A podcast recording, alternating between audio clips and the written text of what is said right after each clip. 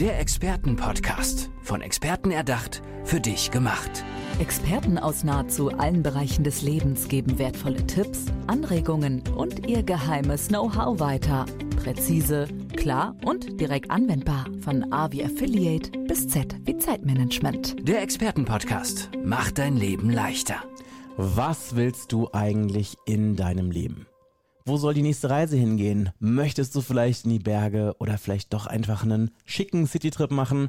Es gibt so viele Optionen im Leben und vielleicht um einfach die richtige Option für einen selbst zu finden, da gibt's ähm, gibt's Hilfe, die wir hier äh, bei euch hier im Podcast äh, lassen. Und zwar Edda Döpke ist hier bei mir im Podcast. Sie ist Coach für ein selbstbestimmtes Leben und freut sich, beziehungsweise ich freue mich, dass wir hier zusammen äh, ein kurzes Gespräch haben, um sie ein bisschen ja, vorzustellen, damit ihr sie ein bisschen besser kennenlernt. Schön, dass du hier bist, Edda. Ja, vielen Dank, dass ich hier sein darf. Okay, du bist äh, Coach und es geht um den eigenen Willen bei dir in der Arbeit. Lass uns darüber ein bisschen sprechen. Ganz genau. Ja, ich ähm, bin aktuell Personalratsvorsitzender der Bank und in der Funktion habe ich ganz viele Beratungsgespräche mit Menschen, die sich in kritischen Situationen befinden und die oft keinen Ausweg sehen oder aber nur glauben, dass sie die Wahl zwischen X und Y haben. Will ich zu dem Chef, will ich zu dem Chef? Was rätst du mir? Und da denke ich dann immer, Gott, das ist so schade, mhm. weil sie sich von vornherein so limitieren und denken, ich kann gar nichts anderes mir aussuchen. Also statt mal von einer anderen, ganz anderen Seite zu denken. Okay, also ich höre daraus, du siehst da auf jeden Fall oder du wünschst dir ganz oft bei Menschen einen Perspektivwechsel. Absolut. Okay, und ähm, wie genau sieht deine Arbeit jetzt aus? Also zu dir kommen jetzt Menschen, die sagen, ich bräuchte auf jeden Fall ein bisschen Support, um einfach ja, ein selbstbestimmteres Leben zu führen? Nee, das sagt keiner. Okay.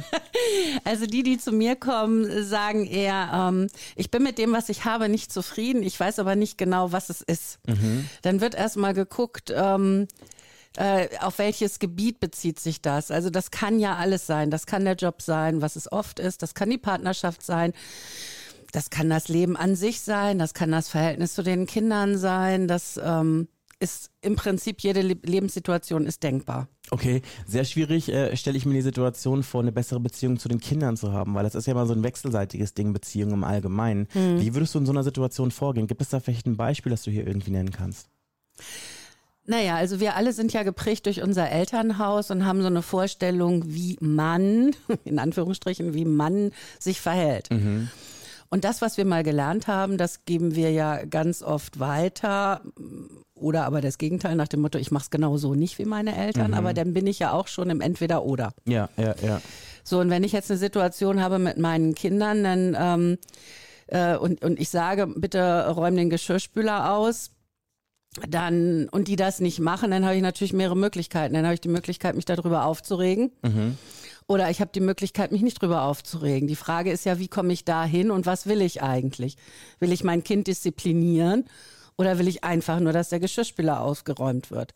Wenn ich mein Kind disziplinieren will, habe ich ein anderes Thema, da muss ich woanders hingehen. Mhm. Wenn es darum geht, wie gehe ich mit meinen eigenen Gefühlen um, dann ist eher die Frage, ja, was ist mir jetzt gerade wichtig? Die aufgeräumte Küche, das ähm, dass ich die Arbeit nicht habe und, und, und. Und so kann ich mich überfragen und das ist mein äh, mein Instrument in der Hauptsache. Natürlich gibt es auch andere Tools, kann ich gleich noch zu kommen, aber über Fragen dahin zu kommen, rauszukitzeln, was sind die Qualitäten, die ich mir in meinem Leben wünsche. Okay, wow, das ist auf jeden Fall wirklich ein sehr beeindruckendes Ding. Vor allem auch den Punkt, den du gerade angesprochen hast, dass Menschen sich ja immer sehr limitieren auf entweder oder. Ich hatte jetzt wirklich bis gerade eben gedacht, so entweder oder ist ja eigentlich schon mal ganz gut, weil es mir auf jeden Fall schon mal irgendwie aufzeigt, dass ich Optionen habe. Mhm. Also zumindest mehr als eine. Aber, aber, schön ist ja, dass du ja quasi mir gerade hier zeigst und uns, ähm, dass es auf jeden Fall mehr als nur zwei gibt. Ja, es gibt so diesen Spruch, wenn man nur eine Möglichkeit hat, ist es Zwang, wenn man zwei hat, ist Qual der Wahl. Also das mhm. ist eher eine Qual. Und erst ab der dritten dritten Variante, die man hat, ist es eine echte Wahl. Und ähm, ich mache das mal an ganz einfachen Tagesbeispielen, also wo wir jeder in unserem Tagesablauf mal hingucken können. Das fängt damit an, was ziehe ich morgens an? Nehme ich das, was gerade noch da liegt, was ich noch nicht weggeräumt habe, weil es aus der Wäsche kommt? Oder aber habe ich eine bestimmte Situation, auf die ich mich vorbereite und, und, und. Mhm. Und dann fange ich an. Worin fühle ich mich heute wohl? Hätte ich gern einen Rock. Also ich bin eine Frau, ne? Mhm. hätte ich heute gern einen Rock oder ein Kleid? Hm, nee, nee, ist mir vielleicht zu kalt draußen, möchte ich nicht. Und so kann ich die einzelnen Dinge durchgehen. Welche Farbe darf es sein? Genau das gleiche beim Einkaufen. Ja. Also wenn du losgehst und sagst, du willst eine Jeans haben, dann ähm, hast du ja vielleicht auch eine Vorstellung davon, soll es eine mit Reißverschluss sein, soll es eine mit Knöpfen sein und, und, und. Und sich darüber im Vorfeld Gedanken zu machen und nicht zu sagen, okay, da ist eine Jeans, die hat meine Größe, die probiere ich jetzt mal an. Passt, nehme ich. Du wärst wirklich geschockt, wenn du wissen würdest, dass es bei mir tatsächlich so aussieht. ich bin keine gute Person zum Shoppen, ich sag's dir. Aber ich habe mich gerade wirklich sehr beschrieben gefühlt.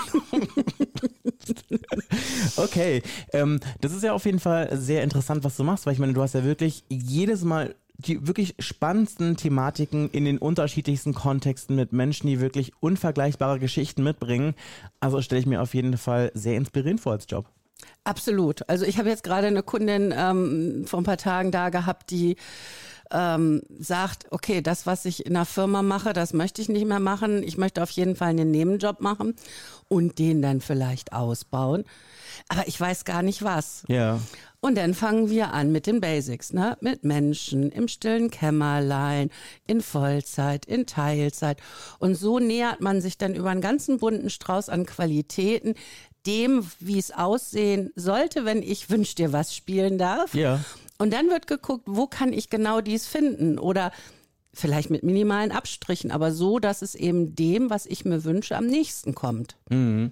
Das ist wirklich sehr spannend. Ich frage mich halt auch so ein bisschen so, ähm, wie man an diesen Punkt kommt, wo man dann wirklich weiß, ich möchte was ändern. Ich glaube, wir haben ja immer alle in unserem Leben so diese Situation, wo man immer so eine ganz leichte Unzufriedenheit mit Dingen hat. Man denkt sich immer so, ja, auf Arbeit, ich habe eigentlich einen guten Job, aber Mhm. keine Ahnung, der Chef nervt, aber die Bezahlung könnte besser sein, aber ich könnte mehr Urlaubstage haben oder ich habe eine Beziehung und die ist auch ganz gut, aber, ne? Das Ding ist immer so, ich frage mich so ein bisschen, wie weiß man, dass dieses aber nicht nur ein aber ist, sondern wirklich ein Impuls, dem man nachgehen sollte? Weißt du, ich meine? Ja, ich glaube, das hat auch was mit Leidensdruck zu tun. Also wie sehr beschränkt es mich in meinem täglichen? Wenn ich morgens mit Bauchschmerzen zum, zur Arbeit fahre, dann habe ich da ein Thema, an dem ich arbeiten sollte. jeden also Fall, ja. das wäre dann schon äh, eine Nummer, wo, äh, wo man dran, äh, wo man hingucken sollte. Wenn es jetzt nur die Bezahlung ist oder nur, also was Nur heißt unter Anführungszeichen. Nur, nur genau, also in heutigen Zeiten wird das ja mal wichtiger dann ähm, ist ja halt die Frage, wo man sich die Hilfe holt. Mhm. Ne? Also da würde ich zum Beispiel, auch wenn es jetzt fast geschäftsschädigend ist, würde ich immer als erster Linie im Betrieb gucken, weil die haben die besten, die besten Angriffspunkte bei den Chefs in der Personalabteilung oder so. Da spricht jetzt Personalräte. Ne? Okay. ähm, da äh, können die am besten unterstützen. Natürlich, ich habe über 30 Jahre Personalratserfahrung, ich habe strategische Erfahrung aus Aufsichtsratstätigkeiten von 15 Jahren. Also auch da könnte ich unterstützen und würde dann wahrscheinlich auch sagen, versuch doch erstmal da oder wie wichtig ist dir das Geld? Ja. Oder andersrum, äh, wenn man glaubt, man ist ähm, mh, unterbezahlt äh, im Vergleich, weil oft ist es ja der Vergleich zu anderen Ja, ja, ja. im Vergleich zu anderen, die möglicherweise nur mit Wasser kochen, ähm, dann ist ja die Frage, warum ist mir Geld so wichtig? Oder aber, wenn ich denn der Meinung bin, ich bin unterbezahlt, aber mir ist mehr Geld gar nicht so wichtig, sondern ich möchte lieber weniger arbeiten, dann ist ja die Frage, immer zu gucken, was, wie, wie kann es gehen? Ja. Und im Zweifel ist das dann auch vielleicht auch ein Jobwechsel. Ja, dann lass uns vielleicht noch ein anderes Thema abdecken. Und zwar, wir haben jetzt quasi schon über die Beziehung mit Kindern gesprochen. Wir haben über die Veränderung gesprochen in einer, ich sag jetzt mal, beruflichen Perspektive. Lass uns vielleicht mal noch über das Dritte, was du vorhin kurz angeteasert hast, sprechen. Und zwar Beziehung. Da gibt's ja auch Ehe, Beziehungen, wo man sagt, hm, vielleicht sollte man das ändern, vielleicht sollte man den Partner, die Partnerin ändern. Ähm, Gibt es da irgendwie ein Beispiel, was du irgendwie hier nennen könntest? Also ich würde das gar nicht so sehr auf Liebesbeziehungen ähm, beschränken Okay. wollen, sondern allgemein auf soziale Beziehungen. Ja, auch Freundschaften, das kann ja auch Ganz manchmal so ein genau. bisschen energieraubend sein, ne? Also das kennt doch jeder von uns. Ne? Also Ja. ich rufe eine Freundin an und die erzählt mir eine Stunde lang, wie furchtbar alles ist. Im Monolog. Ja. Okay, ich verstehe. Okay. Also ich habe da eine, eine Bekannte, die ist gerade umgezogen und die hat mir wirklich erzählt, dann kamen die Handwerker immer rein und dann hat die Heizung geklopft und die haben das nicht hingekriegt. Dann haben sie die Wand aufgeklopft, dann haben sie die Wand wieder zugemacht, aber so angezogen, dass da eine Delle drin ist und dann war dies nicht und dann war das nicht und sagt im nächsten Zug, aber ich weiß ja von Ihnen positives Denken, Frau Döpke. Da habe ich gedacht, nee, das hast du jetzt gar nicht gemacht. also und das, das ist, ist jemand, der äh, hat nur nach dem Budget eine Wohnung gesucht. Also da ist nicht wirklich gewesen, wie soll die Wohnung aussehen? Wie groß soll sie sein? Wie viel Zimmer soll sie haben? Soll das Badezimmer ein Fenster haben? Soll ähm, die, der Balkon, die Terrasse nach Süden sein? Also alle sowas.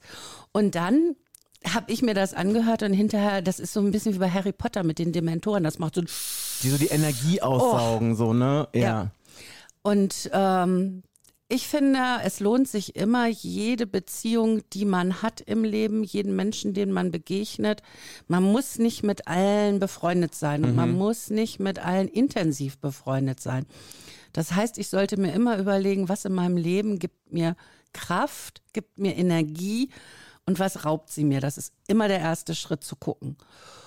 Und dann sollte ich hingucken, will ich das zulassen, dass diese Menschen mir diese Energie nehmen?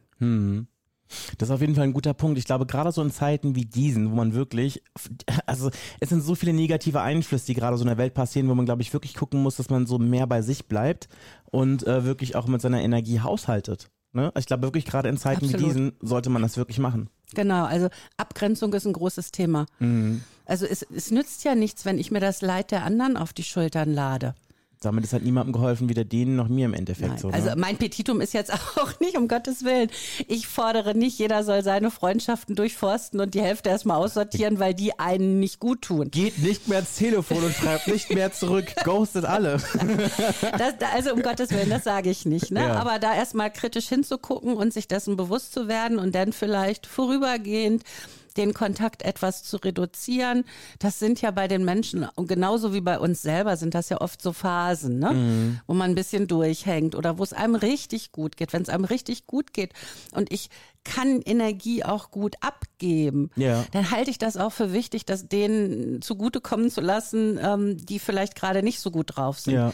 Wenn ich aber merke, dass es bei mir dazu führt, dass ich so, also schon übertrieben gesagt, in eine Depression abrutsche, wenn ich mit denen fertig telefoniert habe, dann, dann sollte ich mir das echt überlegen. Auf jeden Fall, das ist ein guter Punkt. Aber apropos überlegen, wie ist das denn, wenn Leute sagen, Mensch, ich überlege, mit Ella Döpke zusammenzuarbeiten an mir und Mhm. meinem Leben.